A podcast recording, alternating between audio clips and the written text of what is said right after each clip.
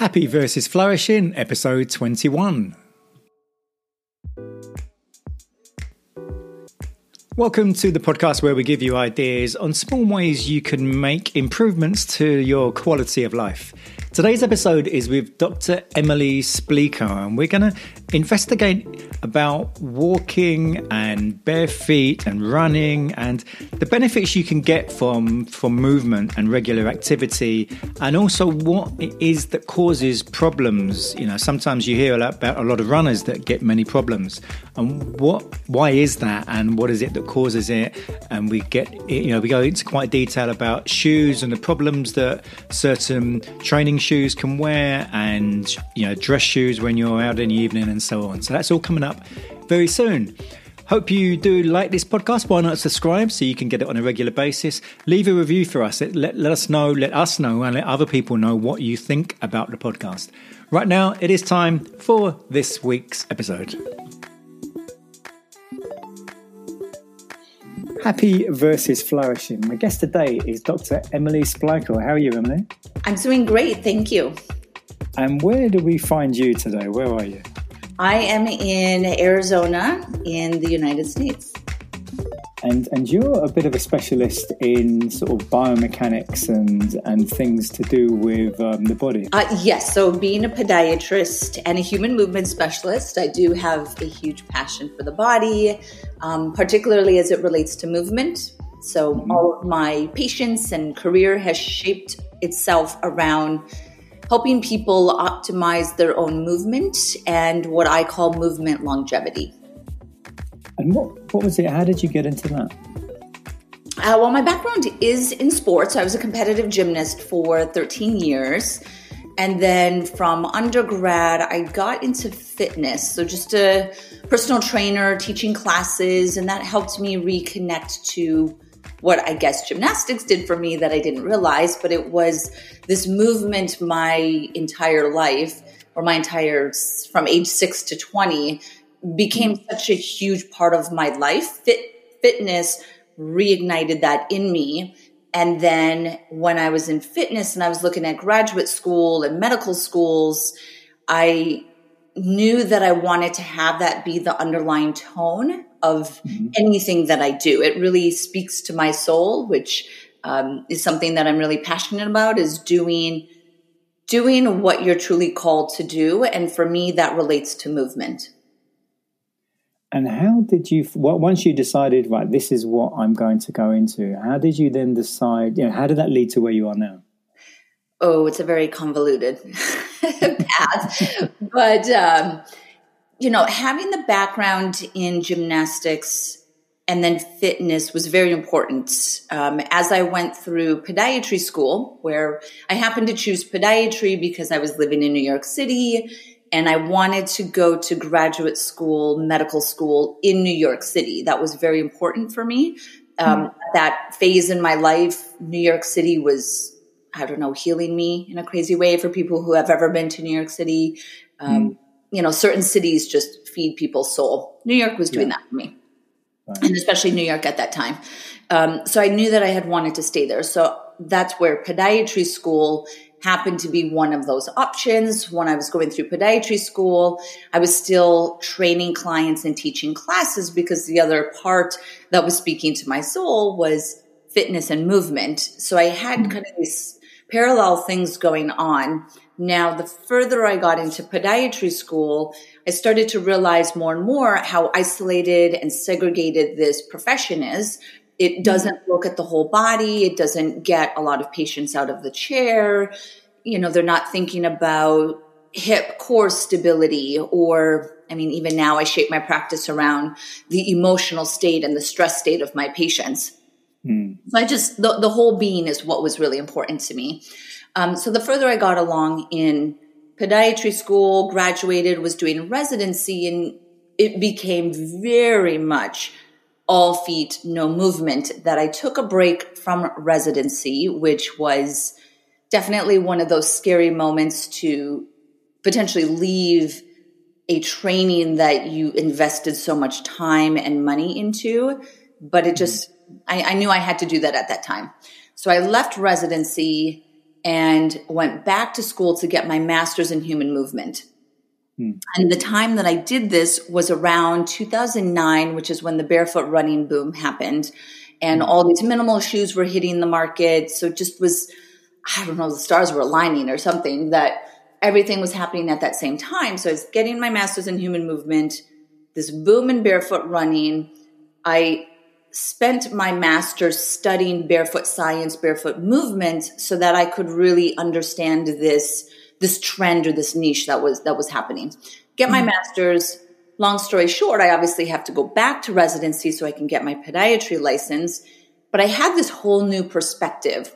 Once I graduated my residency and became licensed, the glue that connected my fitness, passion for movement background with my medical degree was my master's. And that master's focused on barefoot science, barefoot movement. And that laid the foundation of the rest of my career. Because that, that was then the most pivotal event was me leaving residency and then coming back to get that skill set in between. And then that's really everything that I speak about today. And for people people listening who maybe they've heard the word barefoot, but they're not really sure what it is, how would you explain it?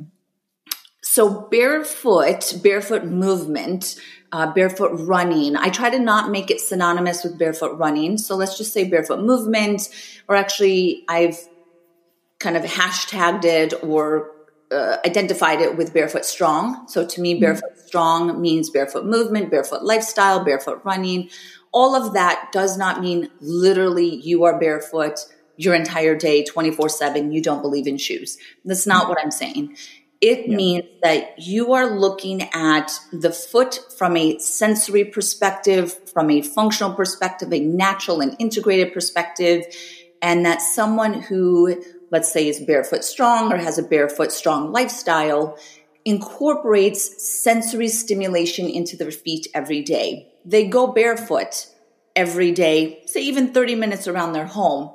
And then they put focused energy into strengthening the feet, releasing the feet, wearing footwear that optimizes natural foot function and then appreciates the role of the foot with the rest of the body, specifically as it relates to our core and our pelvis and what I call foot to core sequencing. Hmm. And it, I mean, it, it seems to me that the majority of people are completely oblivious to how much damage their the shoes that they're wearing are causing them.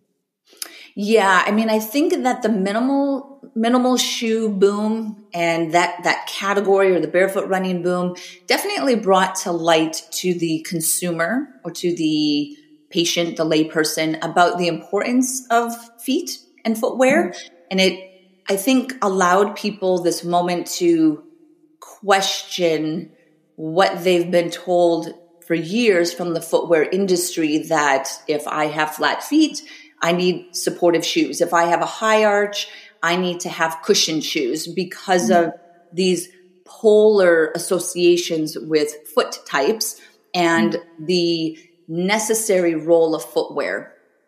Mm-hmm. So this this opportunity to see things different actually has made my job easier because mm people are already primarily or initially exposed to that idea or to that opportunity. They just now need someone to guide them a little less biased on what is appropriate for their body and for their foot mm. type and then the movement that they are going to do.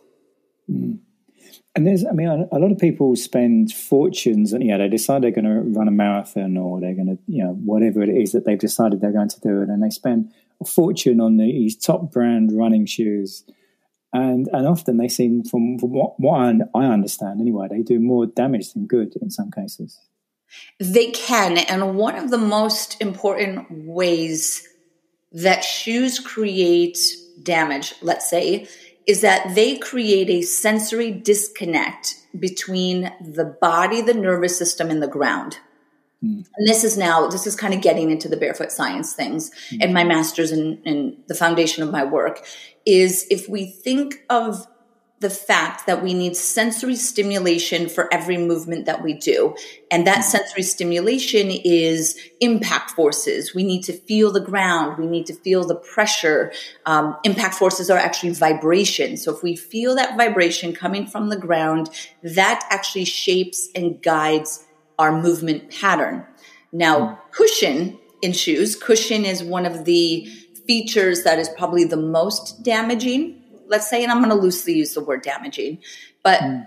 the most damaging would be cushion because the cushion in the shoe takes away the vibration. But the vibration we want to remember is the sensory stimulus that tells our nervous system how hard we're striking the ground, uh, force rates, our body weight, the hardness of the surface that we're on. It provides a lot of necessary information. When you take that away, you actually create a foot that I call is reactive or delayed. And mm. everything about movement has to do with timing. So if we think of, you know, we're, we're running, we're doing any sort of sport, our ability to optimize performance and reduce injury risk is based around the timing and the coordination around our nervous system to control that movement. If you don't get sufficient sensory stimulation, the timing of your stabilization and coordination shifts and it becomes a little bit slower. You get compensation and you get injury. Hmm. And doesn't it also, by wearing shoes so heavily cushioned, it changes the way that the foot hits the ground, which can have a big impact. It, well, it impacted more than one way.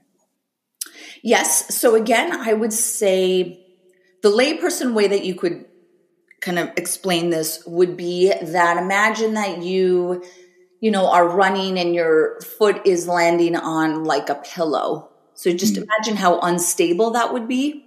That's kind mm. of how how a consumer could start to visualize this. What's hmm. actually happening when you are in an environment like that, what I look at is it goes back to timing. Literally everything mm. I look at has to do with timing. Mm. When you're on that unstable environment, you don't have the ability to quickly get into the stabilization pathways to get off of the ground quickly. So a mm. lot of people who wear cushioned shoes and let's say in runners who run in a certain pattern because they have cushioned shoes, they're actually on the ground longer than someone who is running in a more minimal quote unquote barefoot shoe or someone who's actually running barefoot. It has to hmm. do with your timing that you're on the ground. And we get injured when we are on the ground. Hmm. And isn't there also a situation where some often it, it, can be when you first start to learn about something that can be the most dangerous phase when you only know a little bit and from again what i understand when people start finding out about this and they realize oh well, I shouldn't be wearing shoes that are, that are so cushioned. I need to wear more barefoot type shoes. But then if you go straight to barefoot from being wearing heavily cushioned shoes, that can be, cause quite a few problems. Yeah, that's actually where a lot of Vibram, so the five finger shoes that came out, you know, 2008, 9, 10, around that, that was the boom. They got a lot of bad press. And for any of the listeners that can recall, um, New York Times had done a bunch of articles just destroying this company that, you know, wearing the five fingers causes bone marrow edema and things that really were not linking it to the shoe per se. It was exactly what you're saying is that there was not this understanding of a transition period and really it's called a tissue stress threshold. And when you stress the body, stress ultimately makes your body stronger but that's mm. controlled stress. And that's stress that you stress the body and then you back off and you give the body or the tissue this adaptation or this repair period, and then you mm. re-stress it. And you do that in a very cyclical, intelligent, progressive way. And then that's where people can run a marathon truly barefoot with no shoes because they've done it in that progressive way. Majority of mm. people, because I do agree. There was not the education or the consumer awareness that there is this transition period. A lot of people were getting hurt. And that's ultimately what led to the Vibram lawsuit was because of uh, false claims to consumers and unfortunate disconnect in that that progressive period. So, if someone's listening to this and they're thinking, yeah, maybe it does make sense to not wear so heavily cushioned shoes, and they want to make that transition, how would someone go about that? Uh, so, one, you do want to do it slowly. Um, I think that if people understand that there's different levels of cushion, so there would be a, you have a traditional cushioned shoe. Let's call that like a standard New Balance shoe, is what people may associate with a traditional cushioned shoe. You mm-hmm. then have maximally cushioned shoes, which is actually going in the other direction. so mm-hmm. we won't we won't discuss that too much. But for those listeners that have heard of a Hoka, a Hoka mm-hmm. is a maximally cushioned shoe, which is even more so than a traditional. And then your mm-hmm. next step would be what I call transitional. This would be something like an Altra or On Running, if you're familiar with those brands. Um, mm-hmm. even Nike, Nike Free, a lot of those are transitional. Mm-hmm. And then the true zero cushioned or minimal cushioned shoe would be like a Vivo Barefoot, a Xero Shoes, uh, 5 mm-hmm. fingers were, were zero cushioned. So you want to do it uh, slowly and drop down the cushion slowly. But as you're decreasing the cushion, you want to make sure that you are one, strengthening your foot at the same time. Just wearing minimal shoes is not the way that you strengthen your foot. Does it strengthen your foot? Yes. But it's not the way that you strengthen your foot to transition into minimal shoes. So that would be uh, short foot, barefoot exercises, standing on one leg. I have a bunch of exercises for those. And then the other thing that you have to make sure that you're doing is recovering your feet. And that mm-hmm. is releasing your feet on a golf ball, a lacrosse ball. Uh, you're doing some sort of recovery to the small muscles in the feet. And then mm-hmm. you are doing that every day while decreasing the cushion. And then the stress that you are putting your foot under has to be slowly increased. Um, I'll mm-hmm. give you an example of how I transitioned to wear the five finger shoes, a indoor, almost like a ballet shoe, walking 20,000 steps in New York City on concrete. Mm. I would do that by wearing a transitional shoe, walk my, my regular 20,000 and then start to get into the five finger and I would wear them on Monday Knew, knew it was a high stress, right? Towards the end of the day, I would start to feel my feet. I wouldn't wear those shoes again until Thursday. So Monday, I would wear the barefoot shoes, walk 20,000 steps in them, stress my foot. Hmm. Tuesday, Wednesday, I was back into a more cushioned environment. Mm-hmm. And then Thursday, I would walk again in the five finger shoe. And I would repeat that. And then I would do it again on Monday. Mm. And then the following Thursday, right? So you can kind of see that there's this space in between that gives your body the break. And then in hmm. that break, you're also releasing the bottom of the feet. Maybe you're doing some short foot exercises, but that's the way that you want to start to think hmm. about it. And then, of course, I create actually individualized programs on how to do that. Mm. And the programs you're you're creating are they aimed at the public or just at people that are coaching the public on this? Nope. So they're actually both. So I do train other professionals. I have an education company that I started in 2012 around this time of connecting fitness, my master's, and my medical degree. I launched my education company, which is called EBFA Global. And I've traveled all around the world to teach other physical therapists, doctors, coaches, trainers about feet barefoot science. But for my podiatry practice, which is really primarily virtual, even before COVID, I was primarily virtual because I treat people all over the world. That would be the consumer, the athlete, the patient program that I call, you know, an eight to 12 week functional foot program. That mm-hmm. is, let's say someone wants to get out of supportive shoes to run a 10K, because mm-hmm. a marathon might be a little bit too overshooting it, but a, a 10K in uh, barefoot or in very minimal shoes. I would essentially guide them through that. Or if they're coming off a certain injury, mm. which is where I see a lot of the same concept applies to when I have a patient who has a fracture from overuse, you know, running or doing another sport, and they have several stress fractures in the foot, let's say.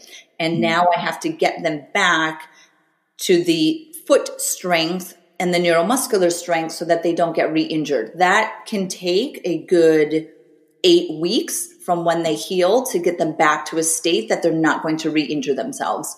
I do programming for that as well. And in, in that eight week period, would they be best just sort of not doing, say, like 10,000 steps a day and just sort of resting as much as possible? Or would they still be able to do some, have movement during the day? No, so you definitely want to do the movement. And this is where it could be potentially counterintuitive to some individuals is, but if I rest, then the tissue heals itself. But then a lot of people will go from that resting state to whatever their original movement level was, right? Mm-hmm. So I, if I normally run, let's say two miles a day, and I apologize, I don't know how to convert that to kilometers, but say two miles a day is my distance. And I get the clearance from my doctor that my stress fracture healed. I'm going to go back to running and I go right back to that two miles. That abrupt increase in stress is really going to set that individual up for that exact same injury. So, right. but we also don't want to just sit there. And I mm. never want my patients to, um, I would never tell someone to accept this injury and just don't ever move again, mm. which sounds crazy, but I do get patients who are told that, that they come to me and say, Oh, my orthopedic surgeon told me never to do stairs again. And mm. I'm like, how do you not do stairs? Like stairs are part of everything. And this is when I lived in New York City with the subways. And I'm like, you have to do stairs. You have a subway that you have to get into and out of.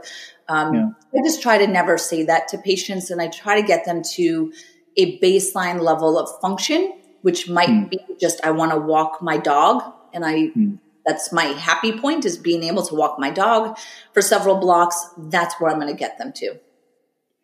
I, I remember having a conversation with a, a fitness professional a few months ago, and basically they they were saying, or their point of view was that they didn't recommend people to ever go running because running causes too many injuries, and they didn't seem to realize. Well, from my my way of thinking, and obviously you'll correct me on this, is that it's not that running that's causing the problems; it's more usually the footwear and the way that someone's running.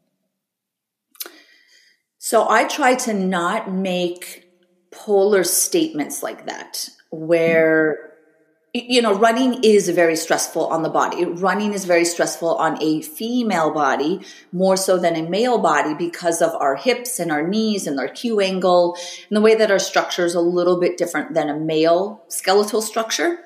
Mm-hmm. Um, so I, I do see why that person would say that. However, I, I don't make X equal Y statements. There mm-hmm. have been some patients that I've told them because they have a long list of running related injuries and they keep going from one injury to another injury and they're all running induced that I've mm-hmm. told them that I really think that you are fighting your structure here and that you know you you might be best finding another sport or activity that that you have passion around mm. but I, I know that people love it. Runners love to run. And I, mm. as a physician, have to respect that. So every, mm. every patient that comes in, I see them with a level of appreciation that that feeds their soul in a certain way. And it's not my, uh, biased opinion to say you should not be running because I think that running causes too many injuries. Hmm how can I make this a reality for them? If they keep getting injuries at the 15 mile marker, but they love to run so much, can we together, let's work to maybe run, you know, half of that. You're still running, which feeds your soul. But when you mm. push it too high, you start getting injured. Where can we find that, that sweet spot that is a reality to what you want and what I believe as your clinician to, mm. to make sure you don't get injured again? That's more how I work with my patients versus just saying you shouldn't run, running is bad, running causes injuries. What, what would you say are the most common repetitive injuries that, that you see and, and how like that are easily corrected maybe? So I would say some of the most common injuries in podiatry or as, as a podiatrist with movement would be, of course, plantar fasciitis or heel pain. Mm-hmm. Where a lot of heel pain is plantar fasciitis, but not not all of it is. That's probably one of the most common. Uh, stress fractures, neuromas um, are a big one, and the neuroma might surprise people, but neuroma pain does have to do with the timing of stability in the foot and how footwear can too restrictive of footwear can shift the timing in the foot and then you start to pinch some of the tissue in the nerves um, and then i would say achilles tendonitis and then it goes higher up IT band issues are often related to the foot and the timing of the foot. And then even uh, low back pain. I deal with a lot of low back, tailbone, which is called coccydynia, uh, SI joint pain, things like that. And how easy or difficult is it to correct some of those um, conditions you've just mentioned? So the methodology to correct a lot of those issues is very similar. And I don't mean to keep kind of beating this dead horse, but it really does have to do with timing, timing and sensory perception and sensory interpretation. Hmm. Let's say that if the individual, if we could stay with running, but if the, the runner doesn't feel the ground fast enough, they're not going to be stabilizing their core, their lower back, their hips, their knees fast enough, which means that they become reactive and if we think about, let's say, the IT band, the IT band, which stabilizes the knee in a single leg stance, that's its job. Stabilize the knee in a single leg stance. That could apply to walking, to running, to many athletic movements. But it's uniquely necessary for running because running is a single leg pattern. You never have a point that you are on both feet at the same time which means you have very high rapid IT band engagement or activation, which if you become more reactive because you don't feel the ground, let's say because of your shoes, then it, you kind of overshoot how you stabilize your IT band and the tissue that that inserts into the IT band, leading to IT band bursitis and IT band syndrome. So it's a timing issue. Um, plantar fasciitis is a vibration based injury is the way that I, I look at it. If you are not stabilizing your foot and stiffening, contracting your foot muscles fast enough, then vibration, excess vibration comes into your body. If excess vibration goes into connective tissue, you get an itis, plantar fasciitis, Achilles tendonitis. If excess vibration comes into your bone, you get shin splints, stress fractures. So that means that you have to accelerate the rate at which you are stiffening the foot, contracting the muscles to brace against the vibration that's about to come in so that you don't get those injuries. Mm-hmm. We actually need to be loading impact forces before our foot even hits the ground. And that's what barefoot movement really is about also is that you become anticipatory in your movements, preactive in your movements versus reactive. As soon as you react to a stimulus, you're too slow. And mm-hmm. I need people, athletes, runners, patients to be in this anticipatory state because that's ultimately what your nervous system is designed to do. Because our nervous system is built around survival and survival is built around being efficient. So mm-hmm. it's efficient to be preactive and therefore we ultimately need to be preactive to move efficiently, to move longer. And that's, that's my, my program or my perspective on, movement longevity. I wonder how many of the people that are having injury issues, you know, the people who are maybe going running or doing whatever sports, how many of that stems from the fashion shoes that they wear? Like men often wear these pointed shoes, and women obviously with, with high heels. And I, I would imagine that must cause a lot of damage, like crushing your toes into those pointed shoes. Yeah, so we there's a lot of focus along athletic shoes. Those were primarily most of the brands that I had mentioned. When you look at the minimal shoe boom, a majority of those shoes are in or were in the athletic space, the running shoe space. Mm. What's happening now is exactly what you're saying is that people are beginning to appreciate or think about the impact of this day to day wear of what is having on our feet. So you've actually seen this large uptick in dress shoes that are more um, natural foot friendly. Mm. Let's say. So they might not have a heel counter. They might be a little bit wider in the toe box, maybe a little bit more flexible materials so that the foot can move in a very natural way, mm. not have a high heel toe drop and not have a lot of excess cushion, but still have the fashion element of dress shoes and professional shoes and fashion shoes is you have to have a, a certain look and mm. not saying that all the other minimal shoes that were athletic were not attractive but you know people don't want to wear sneakers all the time they need other options um, so mm. that's where it's great to see this boom or increase in minimal shoes for fashion professional everyday wear I mean, you mentioned before about the um, yeah. There's the companies like sort of Vivo Barefoot and um, Vibram, I forget how they're pronounced, and who are doing these sort of barefoot type shoes. Why is it that the some of the big players like the the Nikes and the Adidas and whatever haven't got into that arena yet? So the shoe the shoe industry is a eighty billion dollar industry globally, mm.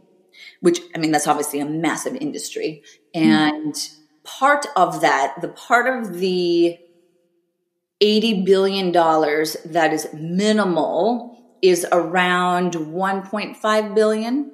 So it's wow. a small percent of that large pie.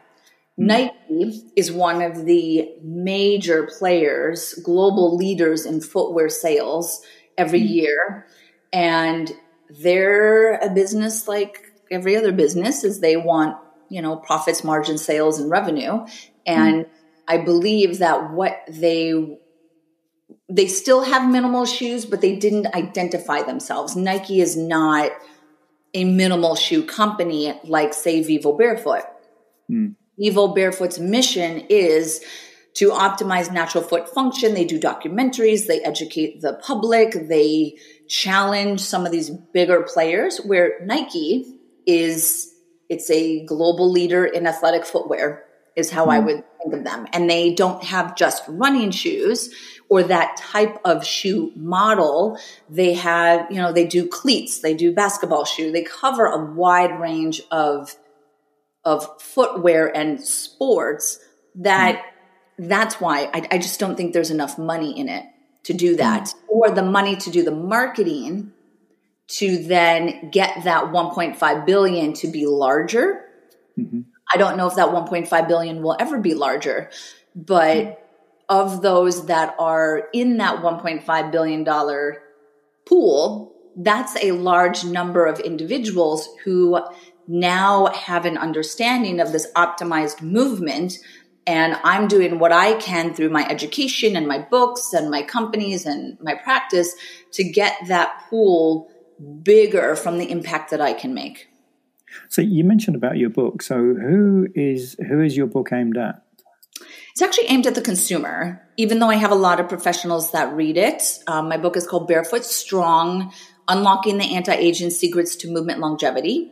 And I mm-hmm. focus on identifying foot type so that the consumer, the patient, can actually understand their foot type versus saying, Oh, I was told by my podiatrist I have flat feet, therefore I have flat feet. I hmm. actually mm-hmm.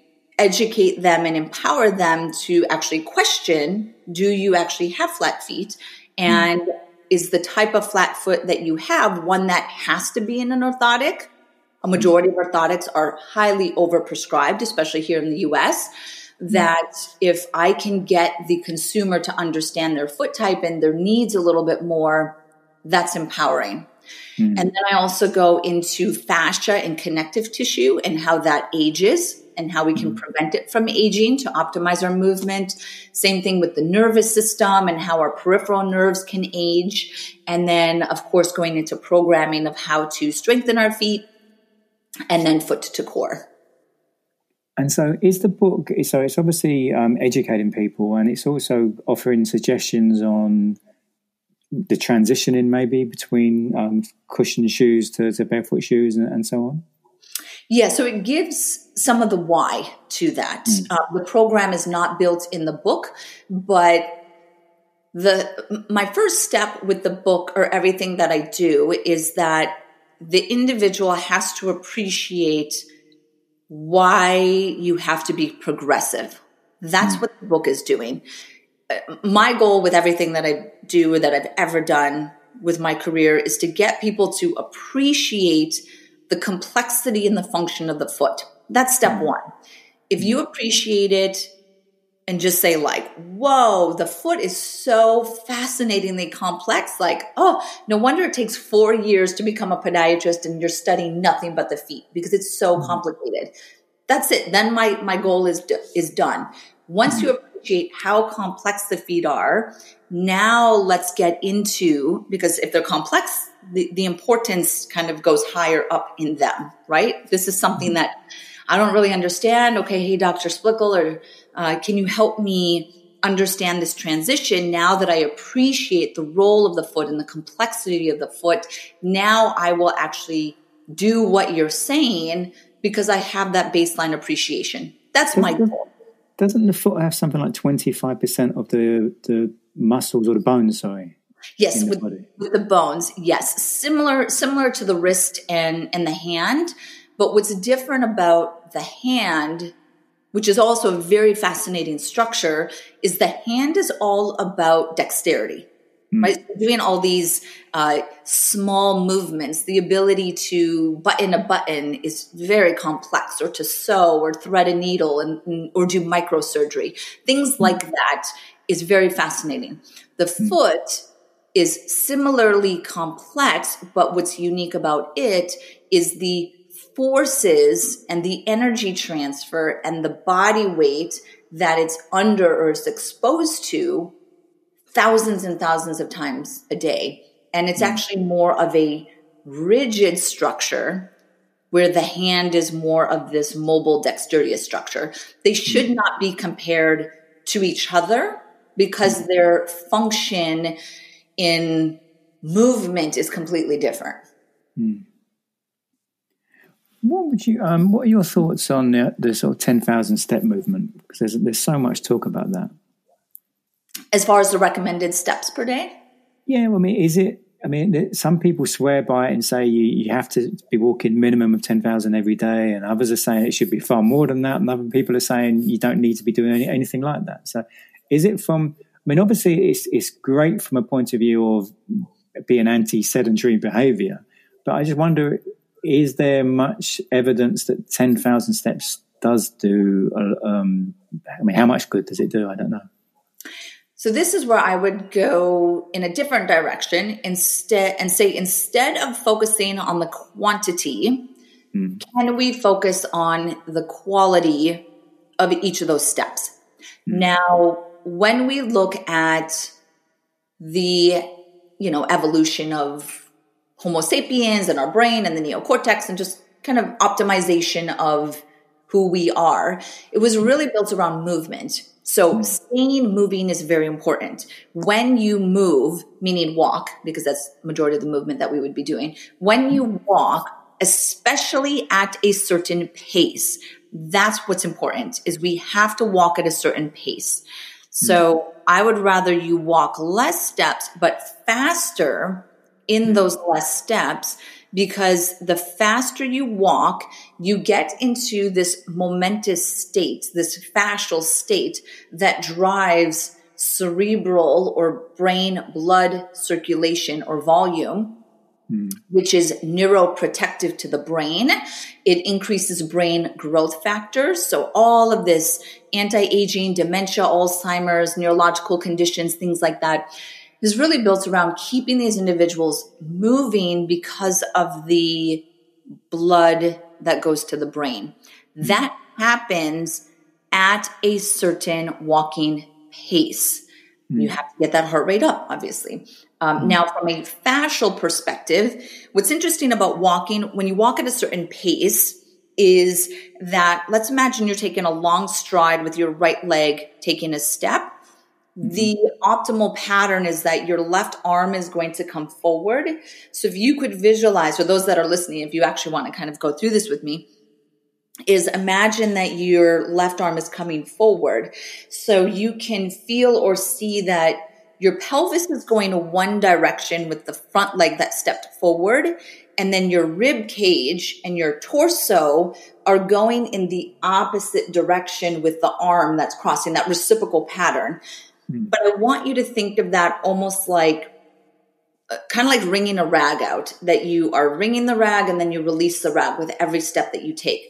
That is a very tissue hydrating, meaning fascia tendons, ligaments. It's, it's uh, connective tissue or collagen hydrating to do that. It mm. Your rib cage and your pelvis open, which is necessary for breathing and for to keep that stride length. You have to have an open rib cage and pelvis. So walking is very therapeutic. Again, I don't get caught up in the number of steps, but it's more are you taking long strides? Do you have the reciprocal pattern? Are you, do you have that optimal breathing? Are we driving cerebral blood flow?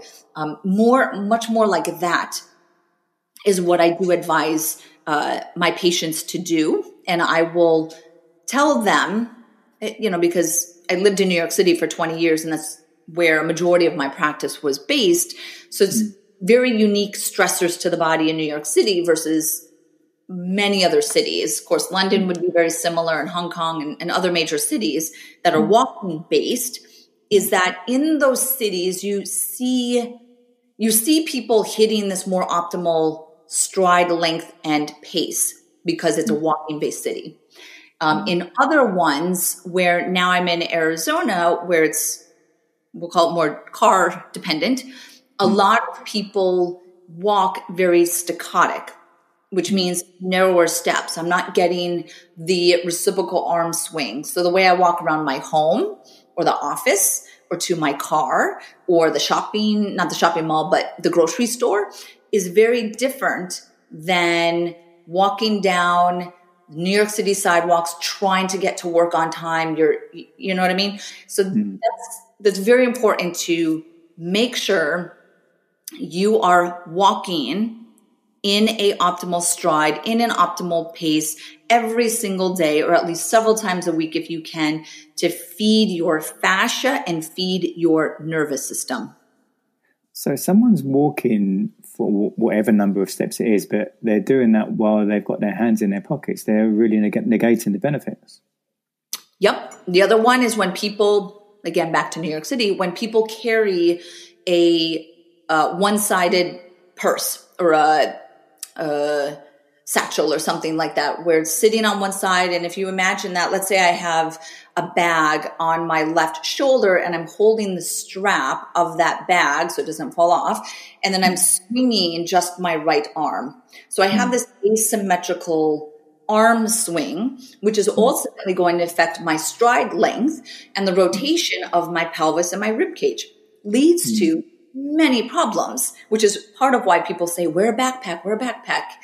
So you don't have that asymmetrical stress or walking with, like you said, one hand in a pocket, both hands in the pocket, um, strollers. So the jogging strollers just don't make sense to me because you're trying to run with your hands on something, which is very uh, counterintuitive to how the body actually creates energy when it runs. You have to have an arm swing to get T spine or thoracic rotation when you run, and you can't do that if you're pushing a stroller. So those those mm-hmm. are things that some of the listeners can start to think about that maybe that's influencing the quality of their walking. Mm. And you mentioned pace. I mean, what how would what kind of pace would be um, suggested? Everybody has their own pace. And what's interesting is that you will know when you are at your pace. Um, for anyone who maybe some of the listeners are in a walking based city mm-hmm. where um, I, I always give kind of the story of walking in New York City and I walked very fast. Um, so I will constantly be passing people on the sidewalk in New York, but walking very quickly and then you will feel you will feel the period that you get into momentum and it becomes almost effortless in a sense of you walking where I'm walking really quickly and then someone tries to cut me off and I'm so much in my momentous state that I can't stop. I would literally barrel into them because I'm kind of riding my momentum or I'm riding my fascia in a sense. Mm. You will feel when that happens. Now, what's interesting as far as everybody's walking pace is that if you walk slower than your pace, you will also feel it in the sense because you are exerting more energy. Mm. So when I walk with my husband who walks slower than me, I have to slow my pace to a pace that is more work for me. It's harder for me to walk slower while mm. he's at his fascial efficient pace, but I'm not. And I can feel it because I'm just like, it, it's kind of fighting my body to walk faster. Mm. And that's why I can't say it's, you know, this many steps per minute or something like that because everyone has their own momentous state or their optimal pace and you will feel it because it's when you switch to become more fascially based and more momentous based. So when you were describing that, one thing that went through my mind was people who do power walking. Mm-hmm. How beneficial or how does that come into this whole equation? Yeah, so the pattern in speed walking, I actually have not treated speed walkers. I have a good friend who is a speed walker and actually uh, designed a shoe for speed walkers specifically.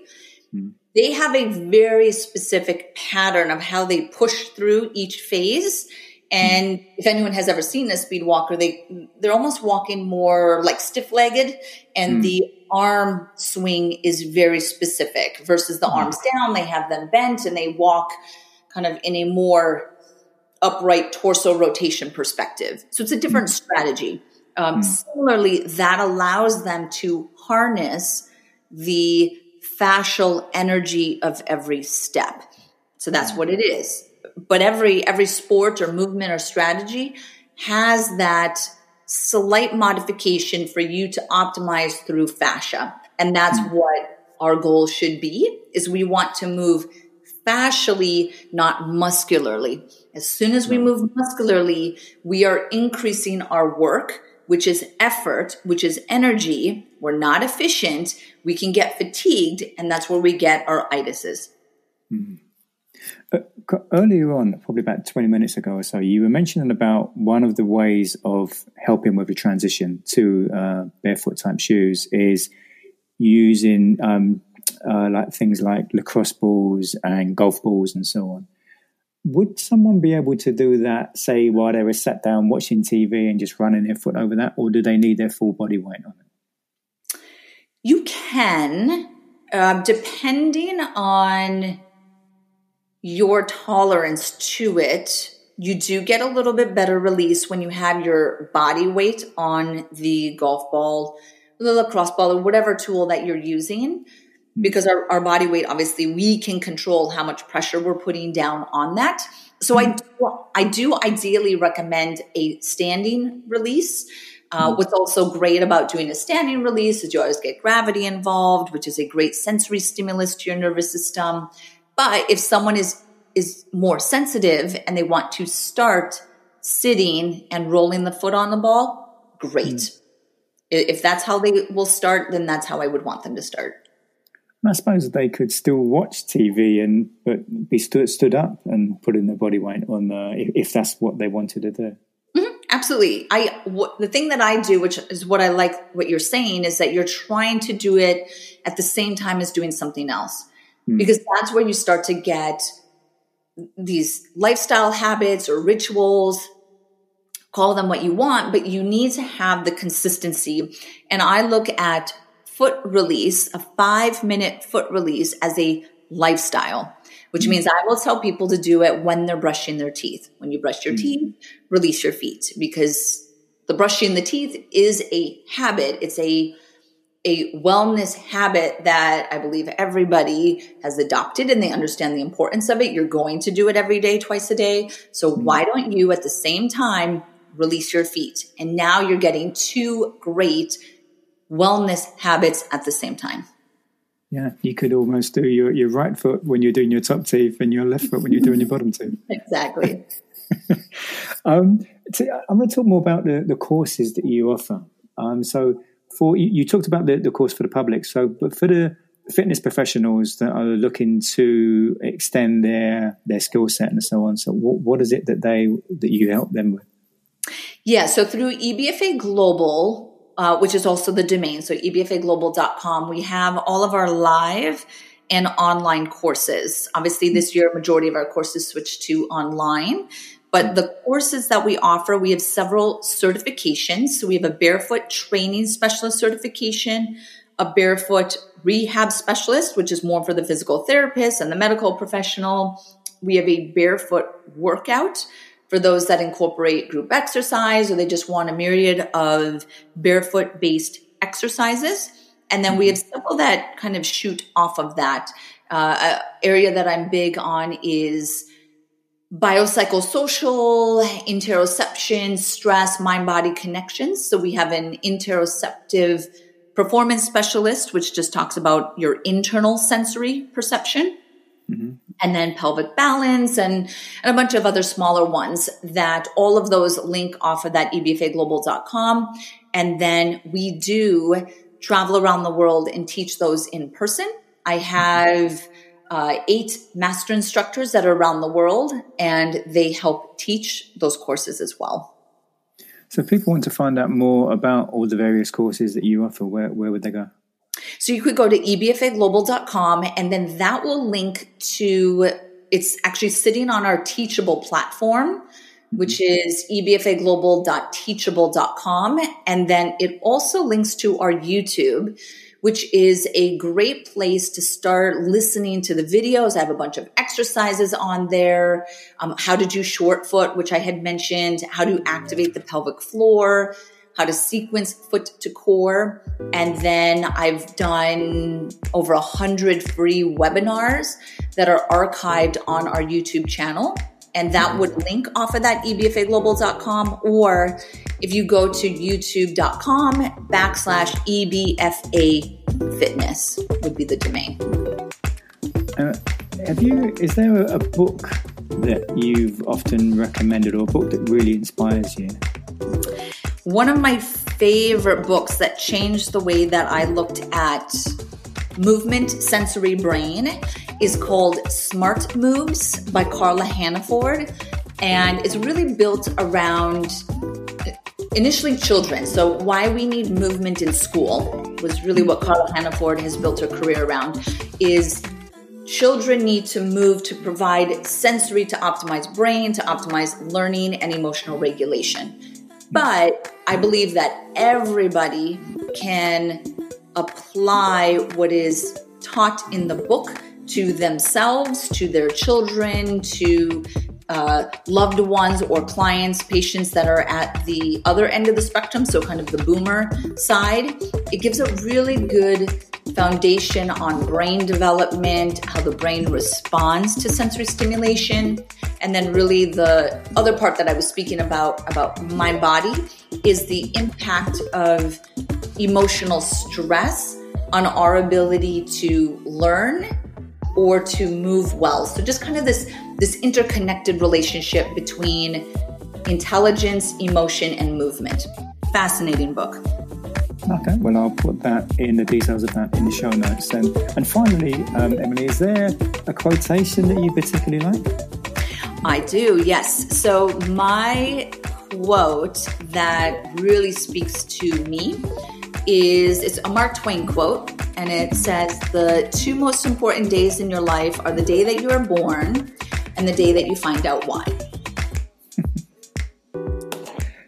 yeah, I like that. That's very good. Yeah. My, my goal is that, that people find what their purpose is. And if you find your purpose, which is your passion, then you're really not working. Mm. Yeah, that's superb. Well, it's been uh, it's been a real pleasure um, speaking to you for the last what, 55 minutes, and thank you for sharing for so much great information and, and educating people in, in a lot of areas where we hear so much misinformation, and, and a lot of people just end up really confused and not knowing what to believe. Yeah, no, it was it was a pleasure, and I really appreciate the invitation, and I hope all the listeners enjoyed. Okay, thank you. Next week's episode is with Kim Hamer.